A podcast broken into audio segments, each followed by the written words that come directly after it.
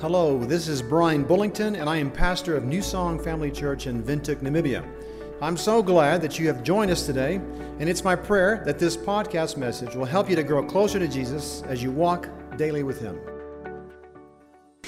Let's go into the rest of our service now. It's going to be a different kind of service with songs and testimonies, and I hope you enjoy uh, just the different uh, aspect of this service. I hope you've enjoyed your month of praying and fasting as a church family and that you feel prompted to just keep praying and to keep asking what God has laid on your heart to be praying for. One of the aspects of a month like this is learning how to trust God more and more with today.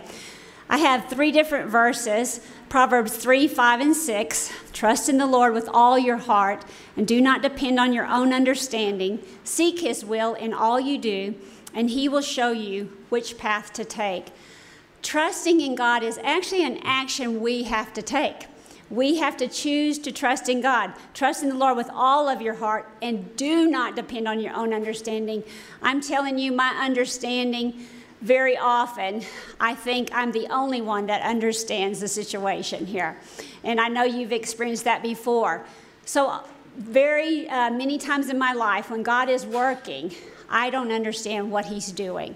But can we trust Him? And choosing to trust Him, to seek His will in all we do. And then the promise is He will show us how to do this day. He will show us how to go through the day that He's called us to. Psalm 33, 20 through 22. We put our hope in the Lord. He is our help and shield. In Him our hearts rejoice, for we trust in His holy name. Let your unfailing love surround us. Lord, for our hope is in you alone. I don't know if you're like me. I look around and I say that all the time to God. Sheesh, God, do you see your world? You're the only one that we can hope in right now. You're the only one that we can put our trust in for this day. And then finally in Isaiah 28 3, you, God, will keep in perfect peace all who trust in you, all whose thoughts are fixed on you. Again, our choice. If we fix our thoughts on God, moment by moment as you go through this day, God will keep you in perfect peace.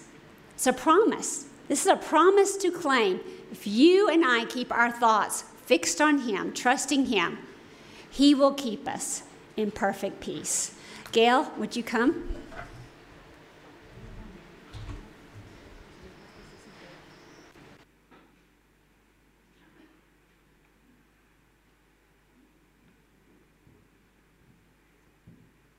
Goodness, it is bright up here. Uh, good morning, church family. Um, so, for those who don't know us, myself and my husband Rob, um, we've been floating about trying to live in Namibia and mostly failing for the last couple of years. Um, so, uh, Dana just asked me to share some of the things that I've learned during the last couple of years and just to give a bit of background for some of the people who might not know. We tried to, we've applied for a work permit in 2019 and haven't got it yet. Um, and so, because of that, we've had to shift between Namibia and South Africa. And in 2020, we were in South Africa when COVID hit, and we were just bouncing around the country. We have we rent a flat in Namibia, but we don't rent a flat in South Africa, which means in South Africa we're basically homeless. So some of the highlights of 2020 was um, living in a tent in my aunt's yard in KwaZulu-Natal. For those who know KwaZulu-Natal, it rains 90% of the time in summer. And my tent is Namibian, and it doesn't pretend to be waterproof anymore. so we were washed out of the tent and into my aunt's outhouse, which was slightly more waterproof than the tent. Um, so that was fungus growing up the walls and it was rather a damp location. Um, another highlight of that year was living in a little Wendy house in the bottom end of someone's yard. We rented that for a month or two. Um, more waterproof, but when it rained, it was tin roof and no ceiling. So when it rained, all conversation just came to an end and it was sign language. Um, and the, the doorways were so short that I think Rob nearly lost his head a couple of times walking from one room to the other. So, very small little Wendy house. Um, so, that was 2020. It was quite fun. Um, but anyway, just a bit of background. We've been bouncing around for quite a while. Um, when we're not in Namibia, often we're in the Karoo and Loxton, and we have some friends there that we, we spend time with, and they haven't yet got tired of us, um, but it's getting there. So um, we bounce around, and in this time, I just need to reflect on what God has been teaching us, and it's if we had the rest of the morning I could give you a lot of what God has taught me in this last few years because it's been a time of realizing for the first the first lesson I suppose is that your plans don't matter. Um, my plans, what I want to do, that I want to live in Namibia, what I want to do with my career, they really don't matter. Um, God can change them at any moment. And I find that some people who live in a more settled kind of life, um, you sort of expect your plans to work out. So you think next week we're going to do X, next month we're going to do Y, and next year we're going to be there, there, and do that. I've given up on that um, long time ago. If you ask me what I'm doing next week, I don't know. Um, I might be here. In fact, next week we're leaving to South Africa again. That much I think I know. Um, what we do, where we live in South Africa, I don't know. So giving up on our plans and what we want and a nice, neat little idea and way forward and future, that was one thing that he taught us to do. It's no longer our lives, really, it's God's life, and he must live it as he sees fit. So whether we're here or there, whether we're in one society, one group of friends, or another, which church we go to, all of these things is not up to us. It really isn't. Um, and I think it's easy to forget that when you live a settled life. But when you live in chaos, um, you really know it's really not up to you. It's God's, God's provision, where He wants to send you, what He wants to do with your life. It's really, you have no say in this matter. So it's trusting that God has the best for us. He has our best interests at heart, and not just our best interests, but the people around us. So, this last time when we were forced to go back to Loxton, one of our friends there was, um, he has now since passed away, and he was in the process of, of dying while we were there. And we had the opportunity of being with him in his last week. So, we wouldn't have had that opportunity if we were where we wanted to be, which is in Namibia. So, clearly the Lord wanted us to be with Alan for those last couple of weeks, and we had the opportunity to preach the gospel to him. He's an unbeliever. I don't know. The, the opportunity that we had was at a time where he could no longer speak, so all we had to go off with was his expression in his eyes, so we don't know what the ultimate uh, result was, but we do know that God was gracious enough to give him that last opportunity.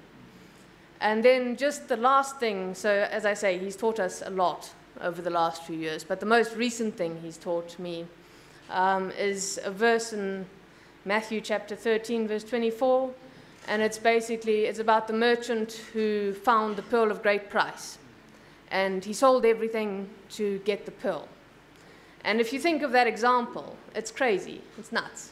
Like, if you had a person in this real life who finds a gemstone, maybe a diamond somewhere, and they go and sell their house and their car and everything else to buy that thing, you would think they were nuts, right? I mean, that is crazy. But Jesus uses that example and he says, The kingdom of heaven is like this man who is totally nuts, sells everything he has to obtain that one thing. And the Lord just asked me, Am I your pearl? Am I that thing that you would sell everything for? Like everything. And when he is your pearl, then it doesn't matter. Like life could be chaotic. You could lose everything. You could not have a house, not have a car, have nothing, but you have a pearl. And he, if he is your pearl, then he's worth it. And that's the most recent thing. Um, and it has really been a wonderful journey. And we are going back to South Africa, unfortunately. We would still love to be in Namibia. But at the end of the day, Jesus is my pearl, and he's, he's worth it. Thanks.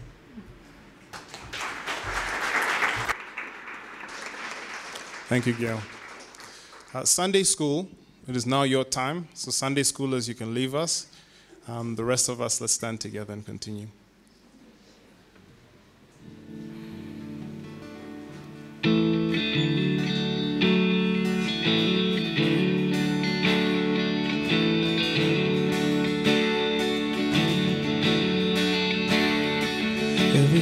Time I try to make it on my own. Every time I try to stand and start to fall For all those lonely roads that I have traveled on There was Jesus. When the life I built came crashing to the ground When the friends I had were nowhere to be found I couldn't see it then, but I can see it now. There was Jesus. There was Jesus. In the waiting, in the searching, in the healing and the hurting, like a blessing buried in the broken pieces. Every minute, every moment where I've been and where I'm going, even when I didn't know it and couldn't see it, there was Jesus. For this these amazing kind of grace. For forgiveness at a price I couldn't pay. I'm not perfect, so I thank God every day. And there's Jesus. In the waiting, in the searching, in the healing and the hurting, like a blessing buried in the broken pieces. Every minute, every moment where I've been and where I'm going, even when I didn't know or couldn't see it. There was Jesus on the mountain, in the valley, in the shadow of the alleys, in the fire, in the flood.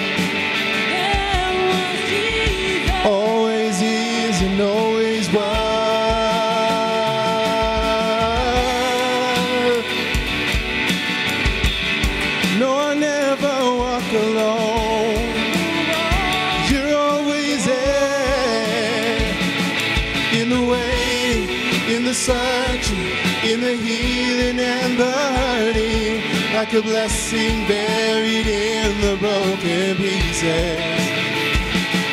Every minute, every moment, where I've been and where I'm going, even when I didn't know or couldn't see it, there was Jesus. There was Jesus.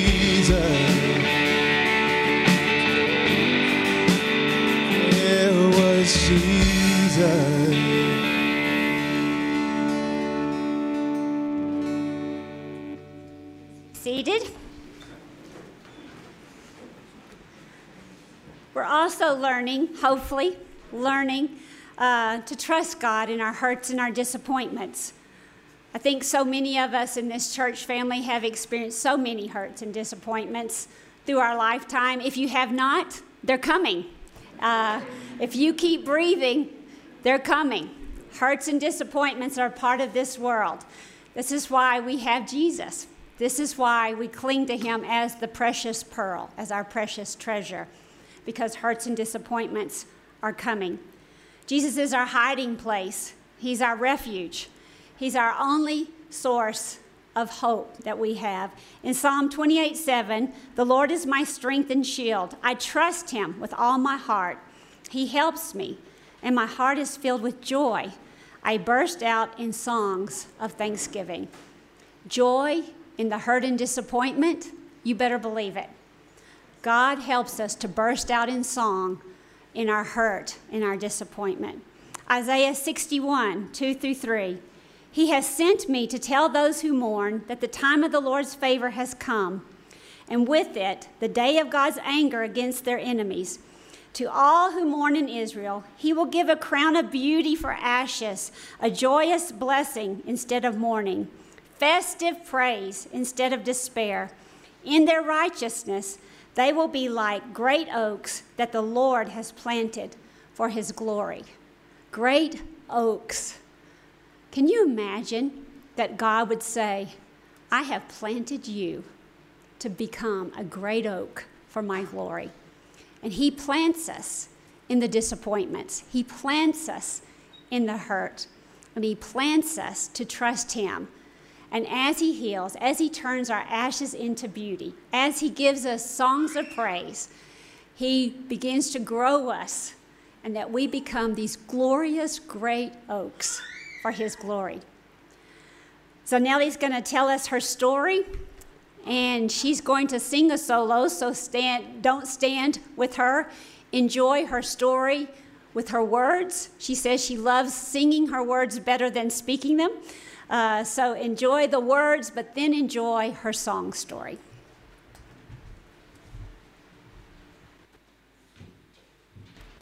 Hello. So, I was telling Dana yesterday, I'm not much of a talker. I'm not good with my words. I feel like when she asked me to give my testimony, I felt like Moses when God told him to go talk to the Israelites. He was like, Why me, Jesus? So, bear with me. Wait, I need my tissue. Um, so, on January 2001, my sister Pumla passed away. And she was only 34 years old. Um, I wish I could stand up here and say that I went through the mourning process um, well, and that I went through it as strong and with everything that I knew, uh, and who every and who I knew Jesus was. As a matter of fact, um, it was the beginning of a deep spiral encapsulated by a void of hopelessness and unbelief, idols and disobedience. Everything I should have had a hand on. I was in shock. I actually think I still am. Um, she was young, and she has a beautiful 15 year old daughter who needs her mom. How could this have happened? How could God have done this? How could He have allowed it? After the funeral, when our house started quieting down and everything, everything inside of me was so disoriented, I was angry, confused, disappointed. Simultaneously, I was having a, a sense of peace that I didn't understand, and I refused to accept it. I didn't want it. How could I?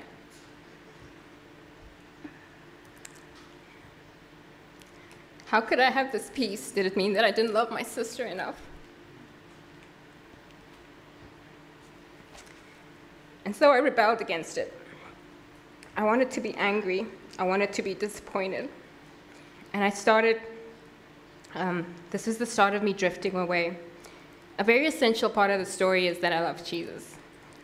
Um, I gave my life to him, praying with Dana as a little girl with my hands in her, in her hands, um, with tears rolling down my cheeks.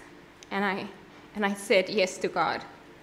I remember we were sitting, we were standing on the grass outside at Hodegos, and Dana said, There's a big party because you gave your life. soon after the funeral, the COVID restrictions rose and the restaurants started opening. And I started going out every weekend um, with my sisters. And we went to restaurants and we were just wining and dining.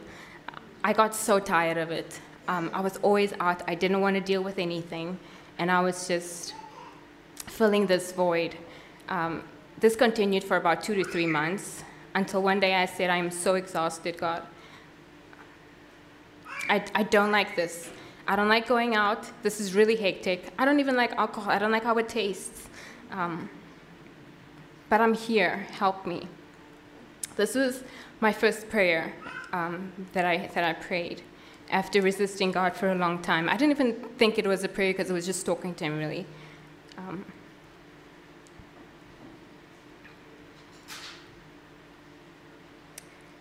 and then I, I, kept on going out, however, and I felt like the Israelites when they were when they kept on going around the same mountain.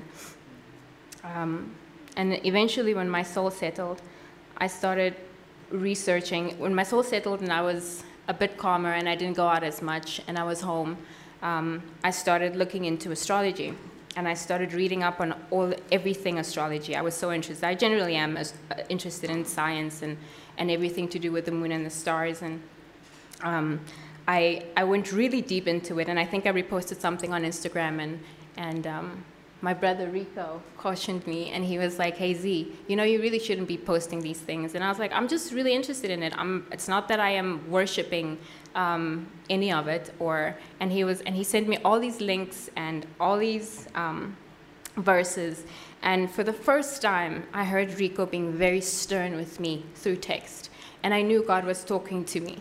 Um, and so I stopped with the astrology and um, I, I, I started praying. And during all this time, um, I, I wasn't watching any sermons. I wasn't, church was closed, but I wasn't logging on onto line and watching the sermons online either. Um, after my conversation with Rico that Sunday, I, I logged on to church, the church's Facebook, and um, and that was when um, I heard, I really don't know what the sermon was even about, but I remember Max's um, testimony. And I remember him talking about how he was trying, to, he was wrestling with the thought of how people move away from Jesus, how people that have loved Jesus so deeply as a kid move away from him. And God spoke to me in that moment, and He was like, Is this you? Are you going to move away from me? Are we not doing life together anymore?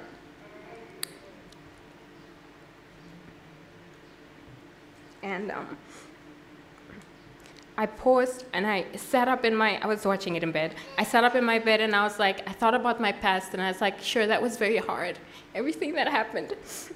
And, and the fact that I lost my sister so young and that my niece doesn't have a mom, it was really hard, but God was still in it. And I thought to the future and I thought, can I continue without Jesus?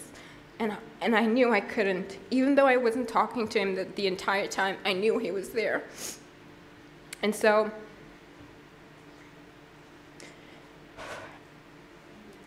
God said, you have to, you have to leave. You ha- he, he asked me, um, you have to leave the idols behind, and I am calling you deeper.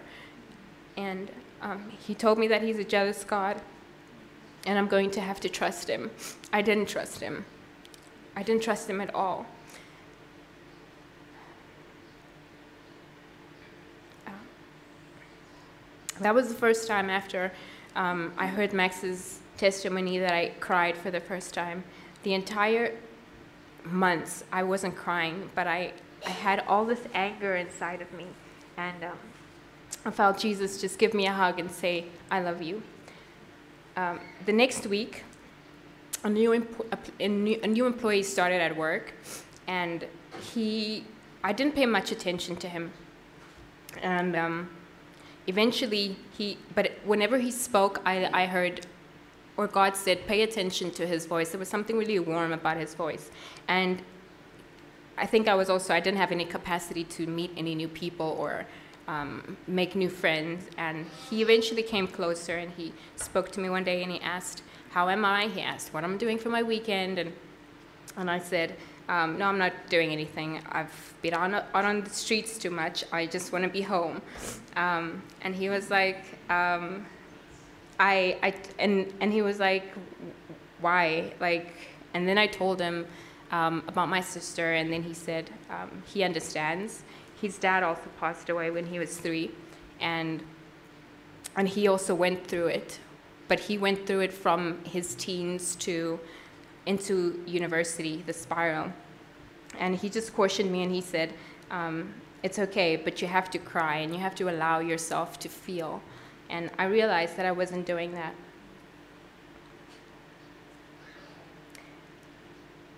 Um, in our conversation, um, I also told him I've been going out so much. I just, I just hope that I live long enough to, because COVID was running rampant, and and everybody was just. I felt like everybody was passing away at that time, and I was like, I just hope I live long enough that I can make it right with God. And he said, Oh no, of course you will. Um, you belong to Jesus. And this is the same words that, that Rico had said in his messages. He said, Z, just remember you belong to Jesus. And I thought that was such an I love you from Jesus. And then after that, he said, um, I think it is time for you to go on a fast. And I, and I really didn't feel like going on a fast. This was October. And um, he, he said he'll go on a fast with me. And, and we went on a fast. And that was the beginning of me getting closer to Jesus and walking with him. Um, and I just want to read this verse of Peter, of Jesus walking on the water, um, where he, it's Matthew 14. Shortly before dawn, Jesus went out to them, walking on the water. When the disciples saw him walking on the water, they were terrified. It's a ghost, they said, and cried out in fear. But Jesus immediately said to them, Take courage, it is I. Don't be afraid. Lord, if it's you, Peter replied, tell me to come to you and walk on water. Come, he said. Then Peter got down out of the boat and walked on water and came towards Jesus. But when he saw the winds, he was afraid and, beginning, and, and began to sink. Crying out, he said, Jesus, save me. Immediately, Jesus reached out his hand and caught him. O you of little faith, he said, why did you doubt? I read this verse and Jesus so clearly. I love this verse because I feel like there's so much happening. First, Peter doubts Jesus, and then he, he has courage. And then he almost, in some translations, it says Peter jumped out of the boat into the water. Um, and then he gets distract, distracted from looking at Jesus, and then he sinks. Um, and I think whenever we're going through difficult things, it's so easy to get distracted. It's so easy to find answers and to look to the left and to the right and to, and to um, look to anything other than Jesus. Um, but God is calling us home. He's calling us back. He's calling us to stay in His embrace. He's calling us to keep our eyes on Him and not to keep our take our eyes away from Him. And He will save us quickly. Um, I am now in the phase of my healing where it is the restorative phase, and God has been restoring my heart, and I am learning to walk with Him again. And um, one of the things that He He always called me to was to worship, and and um, it was so difficult singing when I was hurting.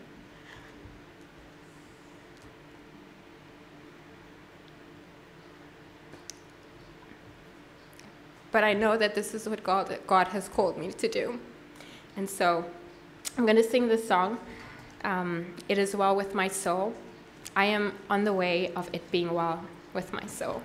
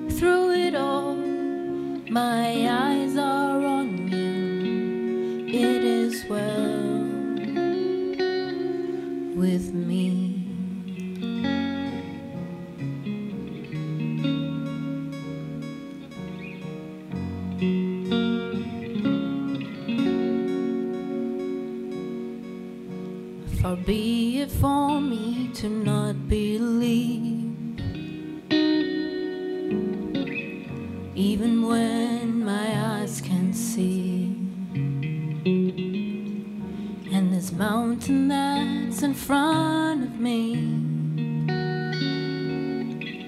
Will be thrown into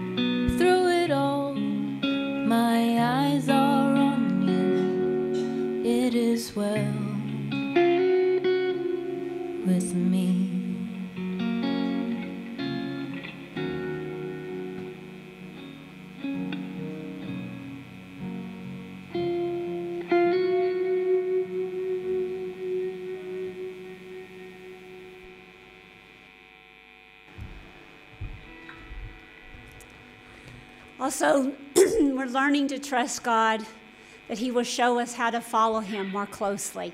That we, as we walk with Him day by day, our journeys that you're hearing that people are on, God is such a sweet, patient God. In 2 Corinthians 5:17 says this means that anyone who belongs to Christ has become a new person. The old life is gone, a new life has begun. Forward. Old life is gone, new life has begun. Ephesians 4 22 to 24. Throw off your old sinful nature and your former, former way of life, which is corrupted by lust and deception. Instead, let the Spirit renew your thoughts and attitudes. Put on your new nature, created to be like God, truly righteous and holy, throwing off, putting on God's holiness, and moving forward with Jesus. Philippians 3 13 through 14. No, dear brothers and sisters, I have not achieved it yet, but I focus on this one thing forgetting the past and looking forward to what lies ahead. I press on to reach the end of the race and receive the heavenly prize for which God, through Jesus Christ, is calling us. Keep pressing on, church. Don't grow weary. Niku, would you come now?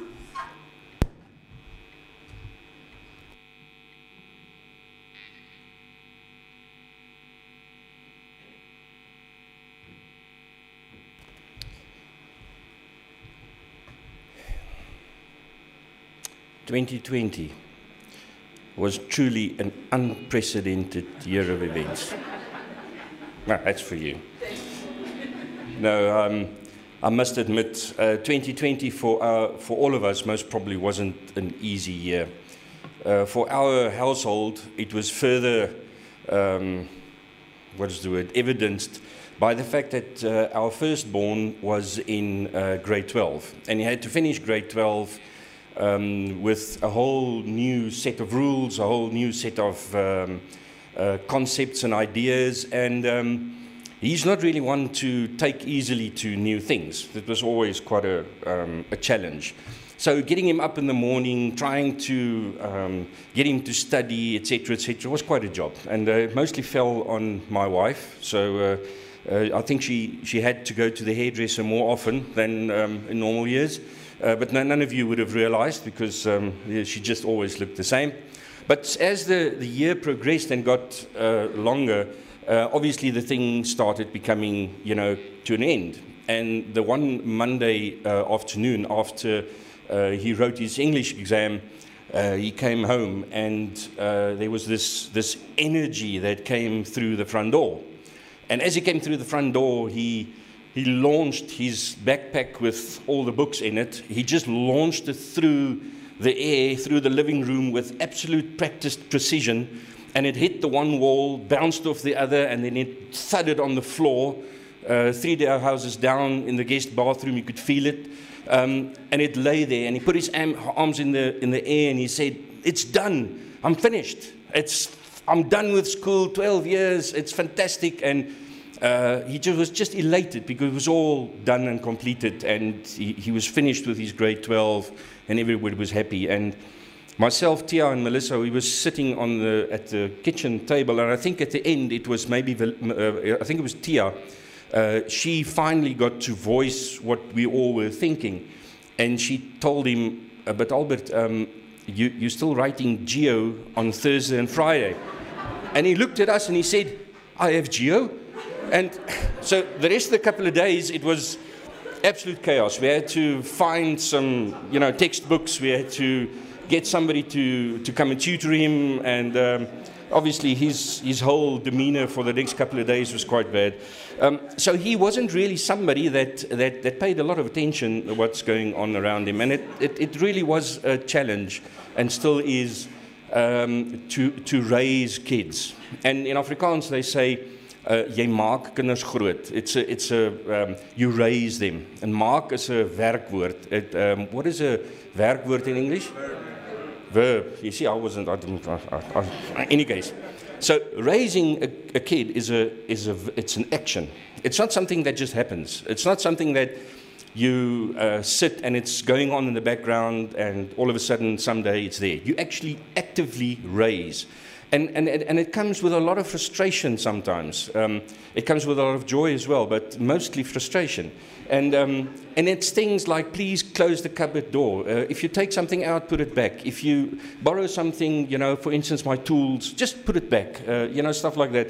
And, um, and, and, over the years, I've basically given up on a lot of stuff. But um, what was amazing to me the other day is that um, uh, in the meantime, uh, Albert is now busy um, at one of our family businesses, and he's looking after quite a big, sizable portion of, um, of the job, and he's got about 15 people working for him already.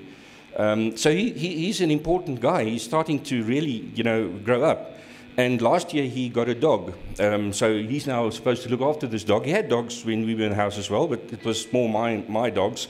So, uh, you know, he played with them, we fed them, we cleaned after them, and so on. So when he got this new dog, um, we said, listen, this is not our dog, this is your dog. So you clean up, you do this. You know, no problem. And um, in the beginning, it went well. And, and then after a couple of weeks, um, he brought the, ho- uh, the dog home. And as dogs do, they don't really do things as we do. So they don't understand inside, outside, toilet, not toilet. You know, these things quite difficult. So, um, and all that we would do is, well, the dog messed. Oh, look there, the dog messed again. Oh, yeah, there's a little spot. You know, so, and he was and every time he said, No, you don't have to be harsh with the dog, you know, because dogs learn quickly. You know, if you just show the dog, go there and do that, they will do it. And I said, Yeah, well, it's your dog, you know, go for it. And, um, and so we went on for a couple of weeks, and every time the dog would do something bad, you would go to the dog and say, No, no, no, that is not a good idea. Daddy doesn't like you doing that. And then take the dog outside and say, You're supposed to do it. Yeah, that's a good dog. You know, that type of thing. But all the dog hears is, doo doo doo, ah, ah, blah, blah, you know buck. So eventually the dog obviously doesn't learn because there's, no, uh, there's, there's nothing in it for the dog to realize this is bad, this is good, because everything is just attention. Negative attention is also attention. So um, we were looking at this thing, and I, um, my wife told me, just, just leave it, you know, he'll, he'll come around. And then one day, um, he just had it. And um, the dog messed again in the house where he's not supposed to mess. And he took the dog and he gave it a decent hiding. Um, and uh, the dog was absolutely dumbstruck. You know, what was this all about? And fled and ran and sat underneath the, the table um, in the dining room. And so my son went and he took the dog out and he took it in his arms and he said, Listen, I just want to tell you, it's not that I don't love you, but you really should stop doing this. And he had a long conversation with the dog about, you know, I don't want to hurt you. I don't want to, I don't want to be mad at you. I don't want to, I don't want to do bad stuff. But if you continue this route of yours, it's going to cause trouble. And my, I was not there, I was, I was uh, on the road, and my wife phoned me. And she told me the story. And I don't know, I just almost burst out in tears, thinking that th- there's, there's, eventually he started to realize that all the, all the effort that you make sometimes with children, all the, the, the negative things that you do in their perception, it's not because you don't like them, it's not because uh, uh, you, you, you don't love them. It is because you love them. It's because you, you actually um, want to see them succeed. Um, and he's moved on, and, uh, and I can see it in both my children. the other day I heard Melissa speaking to a friend and telling a friend a, an absolute truth which I've been telling them for all along, and I've always thought they don't listen. And she telling this friend this truth as if it is something that she has received from, you know, like this whole revelation. And I think to myself, I've been saying that for 15 years. But, any case, so, and she tells us this is this revelation I received. But, and I realized, but, but they do learn. They, they, they do, um, they, they look at you, and then at some stage, they learn. And I thought about my um, relationship with God because it's not about my son and, and, and how he now, you know, listens to what we say or something. Um, but I want to read a, a, a, piece out of Colossians 3, um, verse 18. Let me just get it here. Oh, sorry. Um, that's the Chinese version. I apologize. Uh, wives, submit yourself to your husbands as it is fitting to the Lord. You must listen carefully now. And it says, Husbands, love your wives and do not be harsh to them. And then there's this one thing that, that really got me. It says, Children, obey your parents in everything, for this pleases the Lord. Fathers, do not embitter your children, or they will become discouraged. And I've, when I was at, at, in Sunday school and whatever, you get read this thing often. You know, children obey your parents in everything because this pleases the Lord. And I think, yeah, well, that's you know very, very uh, fortunate, and um, it's a nice verse to keep on telling people because it's you know it, it fits all parents to, to, to tell children that. But I realized that wives, husbands, children's fathers, uh, the, God is also talking about His family to us. And when He says, "Wives, submit yourself." To your husbands, he's also talking about the bride of Christ that need to submit to Christ and that it is fitting for the Lord. When he says, Husband, love your wives and do not be harsh to him, he's saying, I'm the father, I will love the bride, I am not going to be harsh against the bride. When it says, Children, obey your parents, he's talking to us and say, Obey the father, because that pleases him. And fathers, do not embitter your children, or they will become discouraged. This is what our God does. He's the heavenly Father. He never, he, he doesn't come and, and, and, and really just um, hurts us for no reason. You get earthly fathers that do that. You get earthly fathers, and I mean, I've also made a lot of mistakes in my life with my children. I've built into them my own personality, the good things and the bad. But God is all good, and He builds into us His fatherhood. And, and when you see that in your children and you start seeing that your children are mimicking you, it pleases you, especially the good things. Well, I don't know, mafia bosses maybe think differently, but you know, their children, even if it, if it, if the child is then more evil than him, it pleases him. Yeah, oh, it's maybe it's not going the right way, but if your child does something that that you really think, wow, I'm impressed by this it pleases you. It makes this feeling in your heart that you think, wow, this, this child is, is going somewhere. Now, how does the Lord feel when we do things that please Him, that, that is in His character? It's not because He has a set of rules and we have to follow them. It's not because He is strict and there is this difficult way to get into heaven that we you know, need to comply and it needs to be self sacrifice and everything that is bad. Yes, some, it does, but there's pleasure in it. My son came home on Friday, and the first thing he does when he got, got home is he said, like he always does these days, I'm hungry. Um, and I'm also quite glad because then there's space in the, kitchen, in the refrigerator again. Because since he's been living on the farm outside of Windhoek, our refrigerator just doesn't seem to get empty because we make stuff and there's nobody to eat it because we eat it all the leftovers. So when Albert comes home, hallelujah, kitchen's clean again, you know, um, fridge is empty. So he says, I'm, I'm hungry. I haven't eaten in two days. And um, there's a guy sitting there. He was a contractor that came to clean some carpets. And he was sitting there waiting for his um, boss to come and fetch him. And Tia said, Oh, well, there's some leftover food in the fridge. And he takes out the two, and, and it's a, a, a bowl of um, chops and some uh, mashed potatoes. That's, it's a decent one portion. And Albert proceeds to put it all into a plate. And when he did it, he cut the uh, meat in two, put it into two plates, put the mash in one and two in the other, and went to take to this guy the one plate. He says, I can see you're hungry as well. And, and I was just, I thought, wow, you know, um, how does the Lord feel when I do something against my own pleasures, against my own desires? Does it please Him? And then it comes to this verse that says, um, and I'll read it from the right one this time. Um, it says, Children, obey your parents in everything, for this pleases the Lord. Now, sometimes we think that parents, we, we, we want our children to be perfect. So, so if you're a child, when I was a child, I thought, oh, you know, the parents, they just want to me, me to act this way, to do this, to do this. They just old ways and so on. And, and, and you get to a large extent, you get, yeah, my parents are just out to spoil my fun. You know, I can't do this, I can't do that, I can't go out at night, I shouldn't drive too quickly, I shouldn't, you know, all these things. And we as parents, we have a different view. We, we have a view of, um, please try and protect yourself because you've got a long life ahead. You need to make the right decisions, etc., etc. Now, God does the same, and it tells you, stay away from that temptation. Don't go as close to the edge as you want to. It's not good for you. And then you think, why? You know, God's always this like rules and stuff. You know, I, and then you don't realize that he, he, the fact that He is disciplining you, the fact that Albert disciplined his dog, doesn't mean he doesn't love it anymore. It doesn't mean he doesn't like it anymore, or rejects it, or abandons it.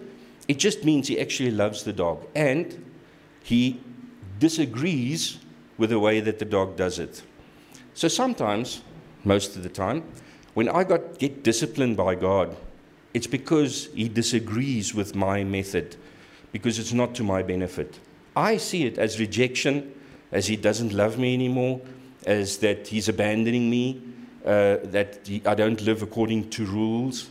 And it's not about that. It's about living His character and actually becoming like Him um, so that we can not only have freedom in ourselves and be free from earthly things, but also be to benefit for the body of Christ.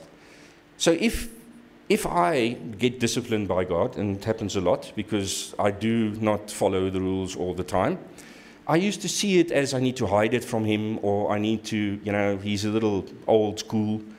Um, and now I see it differently. I think I, I start seeing, well, maybe he's, he, he's saying something to me that he wants me to do differently. So that if I follow Jesus, if I follow what he did, he said, I do what I see the Father doing. I go to the Father, I just do what he does.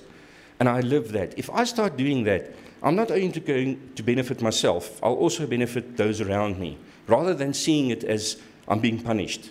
It's God saying very slowly to me, That's not the place, the toilet is out there. And funny enough, the dog does learn it after a while, and he learns exactly where to go. We're not dogs, but um, to some stage, I act as if I am one. And I think I can just use God's grace just to forgive everything. Just ask Him, and you know, I just do what I want to, and then afterwards, oh, sorry, I'm really sorry, I won't do it again. And His character is forgiveness. And sometimes He says, like the Albert did, yes, don't do that again. Oh, that's fine. And then sometimes He gives me a lashing. And that's right, because as a father, I do it as well. Not because I don't love, not because I abandon, not because I reject, because I love fiercely, because I love with everything in me. And I want my children to be uh, successful, not in an earthly way, but in a, in a spiritual way. And God wants the same for us. So uh, that's from my side, Anna. Over to your side.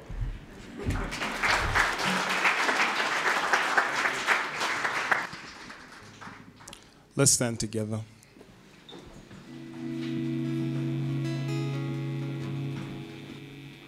Where you go, I'll go. Where you stay, I'll stay.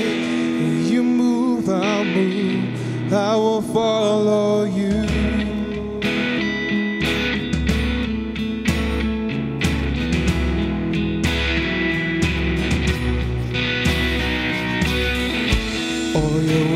Ways are good, all your ways are sure.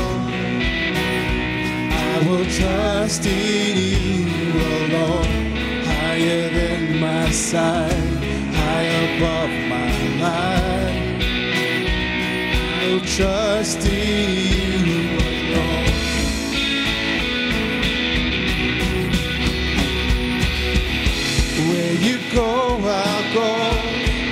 Stay, I'll stay. Where you move, I'll move. I will follow you. Whom you love, I'll love. How you serve, I'll serve. If this life I lose, I will follow you.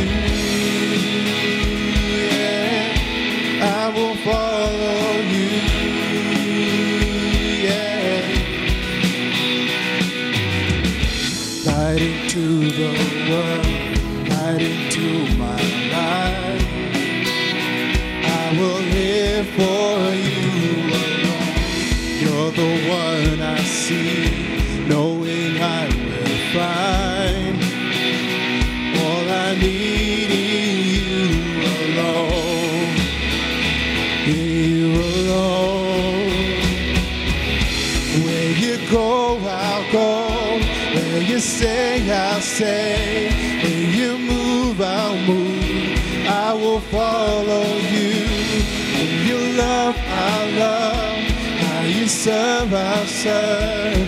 This life I lose. I will follow you. Where you go, I'll go. Where you stay, I'll stay. Where you move, I'll move. I will follow you. Whom you love, I'll love. How you serve, I'll serve. If it's life I lose, I will follow you. Father.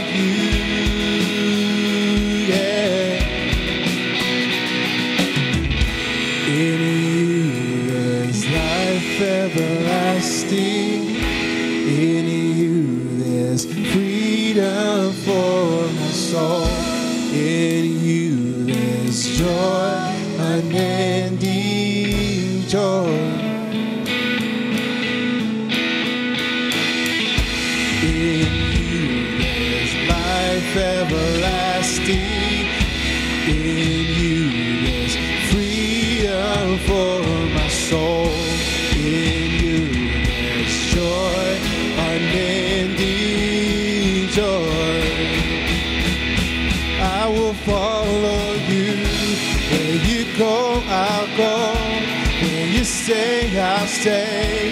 Where you move, I'll move. I will follow you. Who you love, I'll love. How you serve, I'll serve. If this life I lose, I will follow you. Where you go, I'll go. Where you stay, I'll stay.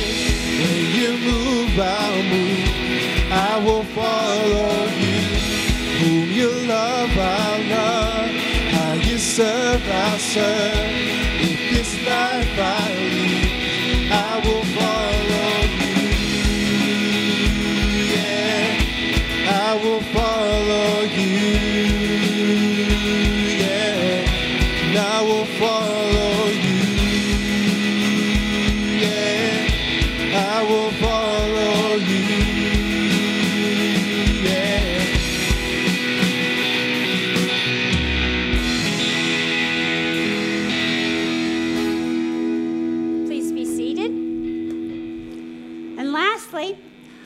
that we're learning that God does heal our brokenness, that God enters in our broken times, and that He, as it says in Psalm 34 18, the Lord is close to the brokenhearted. He rescues those whose spirits are crushed. If we allow Him to enter into our brokenness, He will rescue us there. Ezekiel 37 1 through 10. It's a long passage, but I just love this story. You know this story, but I'm going to read it to you. The Lord took hold of me, uh, Ezekiel, and I was carried away by the Spirit of the Lord to a valley filled with bones. He led me all around the, among the bones and covered the valley floor. They were scattered everywhere across the ground and were completely dried out. Then he asked me, Son of man, can these bones become living people again? O sovereign Lord, I replied, you alone know the answer to that. Then he said to me, Speak a prophetic message to these bones and say, Dry bones, listen to the word of God. This is what the sovereign Lord says Look, I'm going to put breath into you and make you live again, and I will put flesh and muscles on you and cover you with skin. I will put breath into you, and you will come to life. Then you will know that I am the Lord. So I spoke this message just as he had told me. Suddenly, as I spoke, there was a rattling noise across the valley. The bones of each body came together and attached themselves as complete skeletons. Then, as I watched, muscles and flesh formed over the bones. Then the skin formed to cover their bodies, but they still had no breath in them. Then he said to me, Speak a prophetic message to the wind, Son of Man. Speak a prophetic message and say, This is what the sovereign Lord says Come, O breath, from the four winds, breathe into these dead bodies so they may live again. So I spoke the message, and as he commanded me, and breath came into their bodies, they all came to life and stood up on their feet, a great army. Would we, New Song Family Church, give God permission to breathe into our brokenness, our dried bones, our burned out lives, our exhaustion, our, our woundedness, our disappointments? Would we allow God to breathe His breath into us and say, Rise up and go forth as a mighty army? Minty?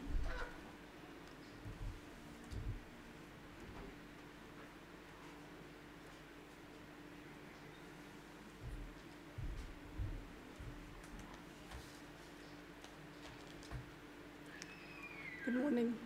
Um, one of my favorite verses is um, taste and see the Lord is good. Um, I've always loved this verse because I'm an Indian and I love food, um, but, and I can relate to tastes very well. Um, one of my favorite memories um, of my adult life is November 2019, pre-COVID. um, uh, it, is, it was day five of our six-day hike on Mount Kenya. The worst part was over. Um, the hard, rough terrain, the cold weather was all gone. This was a very um, steady decline, very gentle um, walk, um, perfect temperature, just cool enough for hike, um, with soft dew.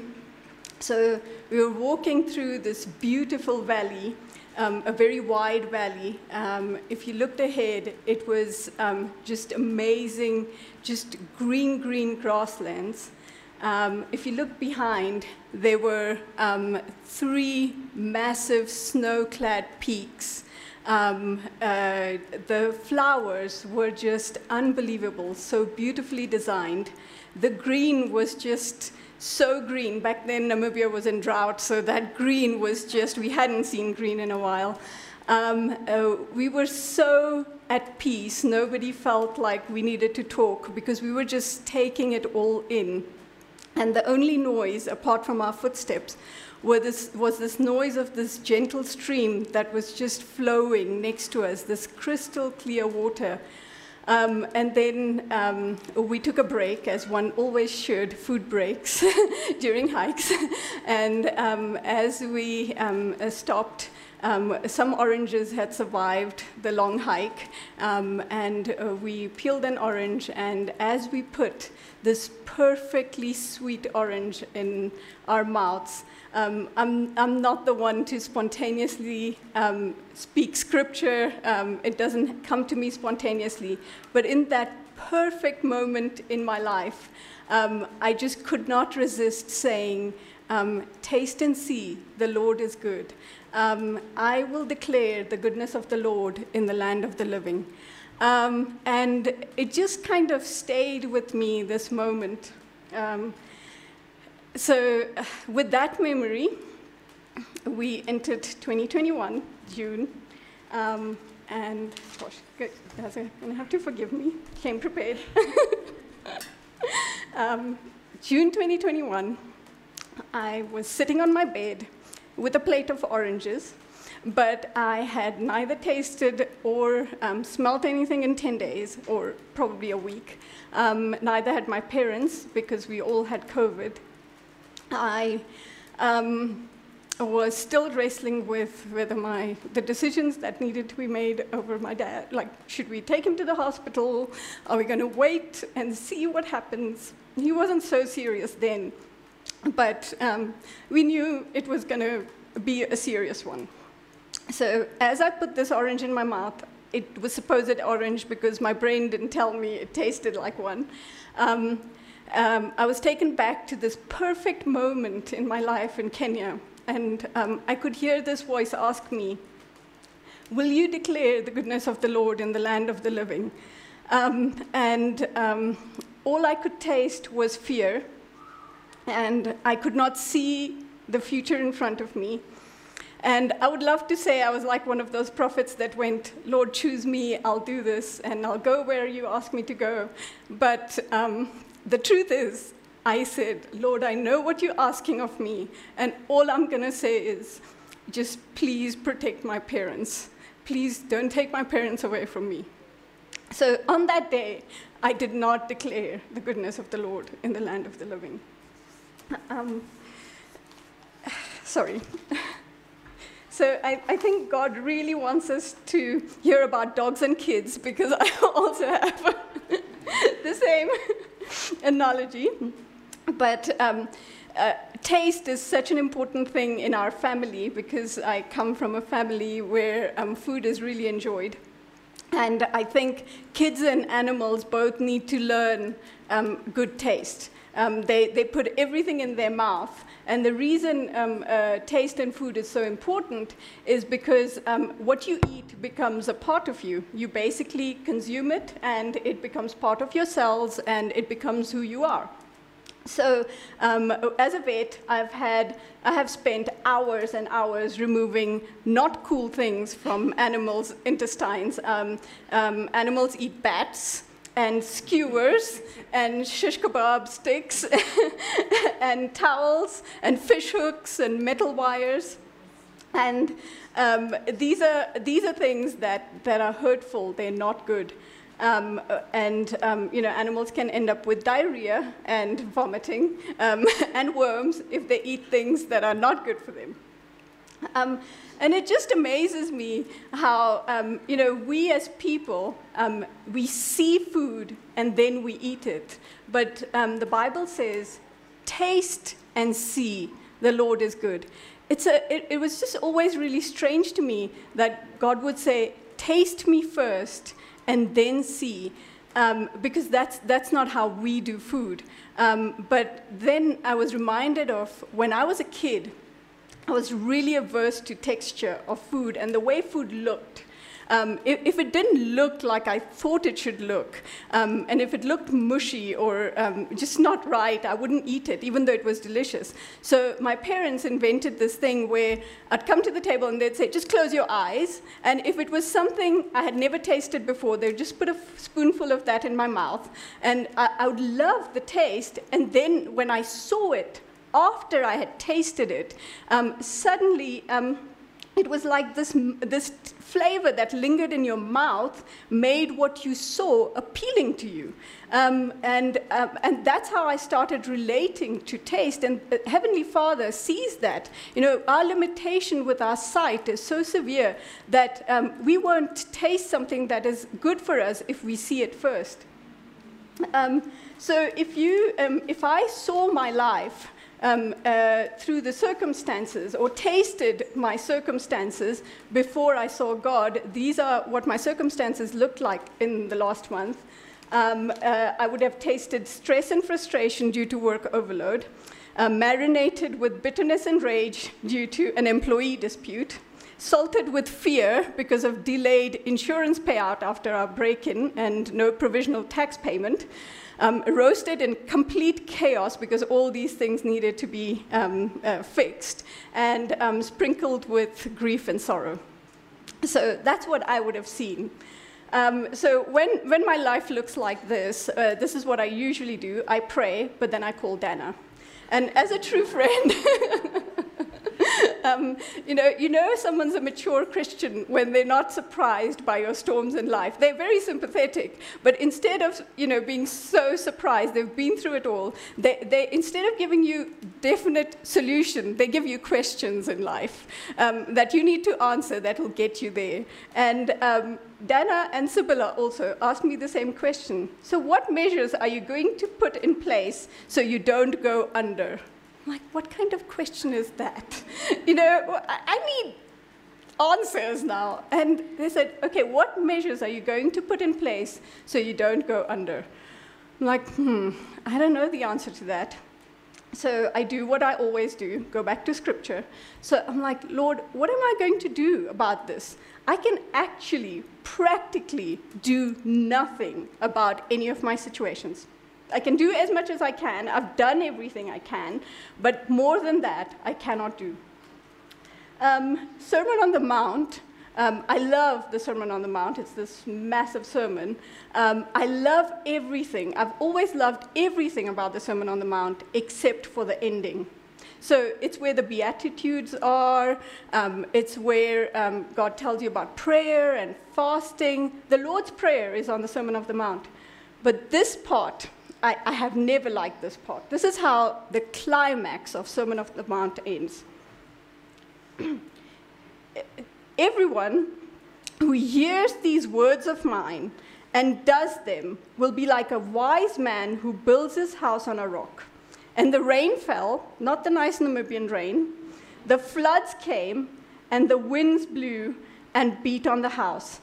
But it did not fall, because it was founded on the rock. You know what this verse promises? a storm. it, it promises more than a storm, but it definitely promises a storm. And I, like, uh, not that I've ever had life easy, but I, I pray every single day when I drive to work Lord, can this just be an easy day? Please, can this be an easy day? I, I haven't tasted easy, but I love the thought of easy because maybe deep down inside I am slightly lazy. Um, so, an easy day would be very welcome. But this promises a storm, and that's why I can say I don't really, really enjoy this verse.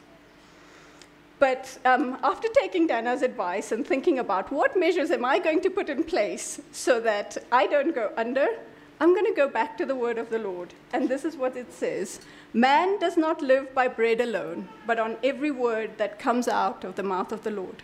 So, what is the word, Lord? What is the word you're going to give me so I can filter my circumstances through that word? And Lord said, use the word beloved, because that is the truth. You are so loved. And if you filter your circumstances through this word, um, you will taste and see differently. Um, John 6 says, uh, Jesus is the bread of God who comes down from heaven and gives life to the world. Um, so, what does life look like when you taste Jesus first as your bread um, and you consume him and you're not consumed by the circumstances? Um, what do the circumstances look like when you see the circumstances after tasting Jesus? This is what I saw when I tasted Jesus first.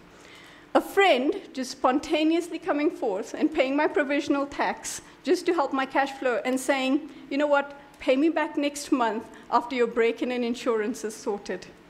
Jesus tastes like provision.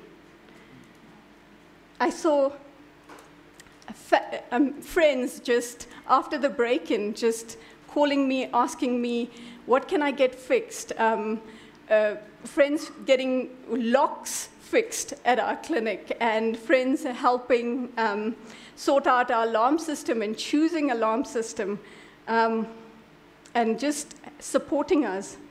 Jesus tastes like friendship. I saw a dozen cakes just being dropped off the whole week to the clinic, cakes and cookies just being dropped off after the break in. Um, sympathy cookies, they just said, This is, we want to cheer you up. Um, Jesus tastes like sweetness. Um, I saw people that worked for us and my family just come to me and say, You know what? You're not in this alone. We're right here besides you. Um, Jesus tastes like support. I saw my church family stand beside me and hug me even when I had COVID, and stand by my family and cry with me um, when my dad passed away. Jesus tastes like love. I heard God whisper to me after my dad's death that today he is with me in paradise, and Jesus tastes like my treasure that's stored in heaven.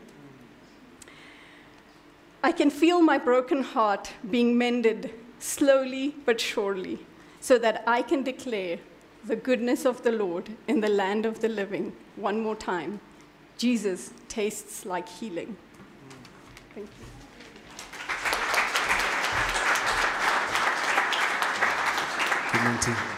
Let's stand together.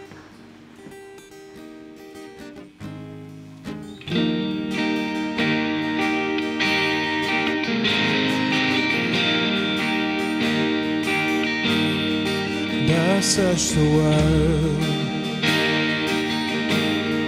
but they couldn't fill me.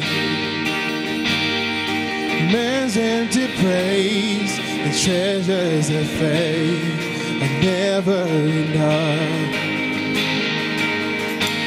Then you came along and put me back together every desire is now satisfied here in your love. Oh, there's nothing better than you. There's nothing better than you. Oh, there's nothing. Nothing is better than you.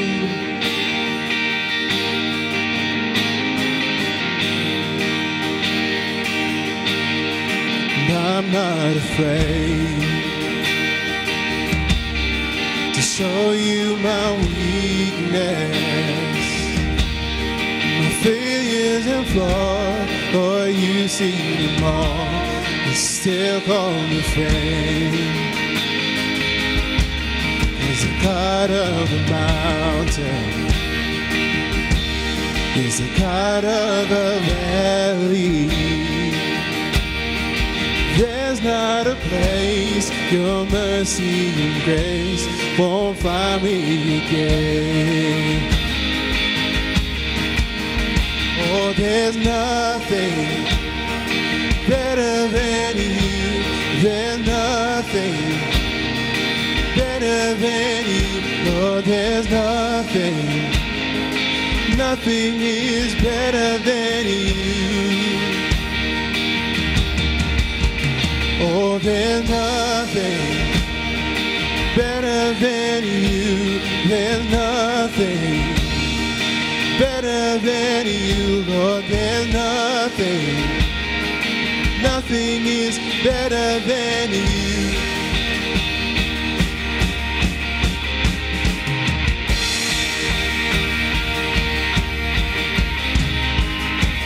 You turn mourning to dancing. You give beauty for ashes. You turn shame into glory. You're the only one who can. You turn mourning to dancing. You give beauty for ashes. You turn shame into glory. You're the only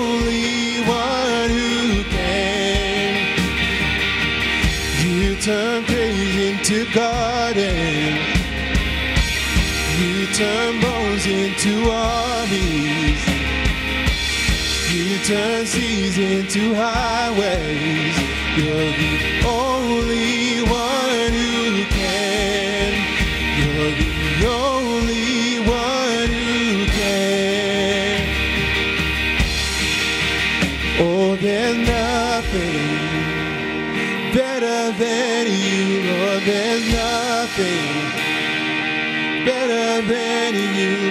There's nothing. Nothing is better than you. Oh, there's nothing better than you. Oh, there's nothing better than you, Lord. There's nothing.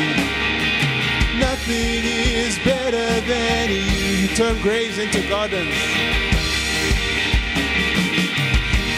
Turn graves into gardens. You turn bones into armies. You turn seas into highways. You're the only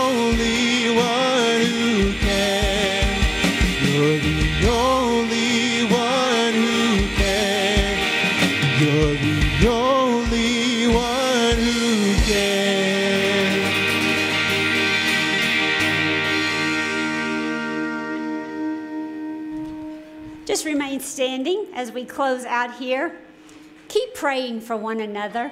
In your reading, if you're doing the read through the Bible plan with the church, uh, God was describing how to make the, I would say, ephod uh, for the priests. And he says, Take two onyx stones, engrave on them the names of the tribes of Israel. Six names will be on each stone, arranged in the order of the births of the original sons of Israel. Engrave these names on the two stones in the same way a jeweler engraves a seal. Then mount the stones in setting of gold filigree.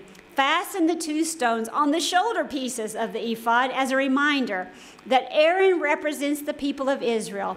Aaron will carry these names on his shoulders as a constant reminder when he, whenever he goes before the Lord. Are you carrying the names of the people you've been praying for this month on your shoulders? Don't take them off. God has called us to be the intercessors for our lost world.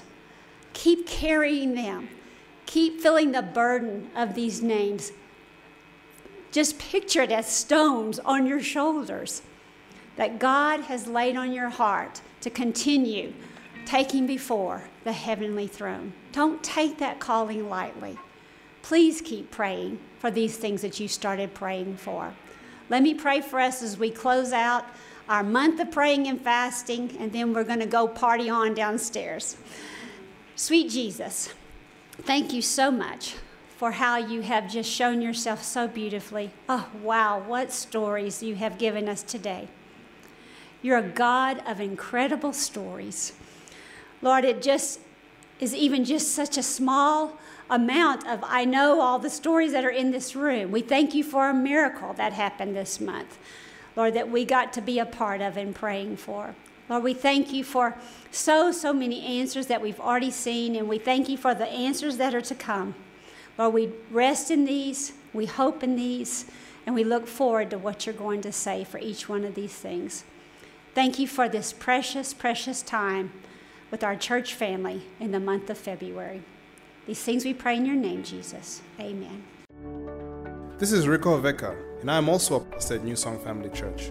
I want to thank you for listening to this message today, and it is my hope that you will join us again for another New Song Family Church podcast.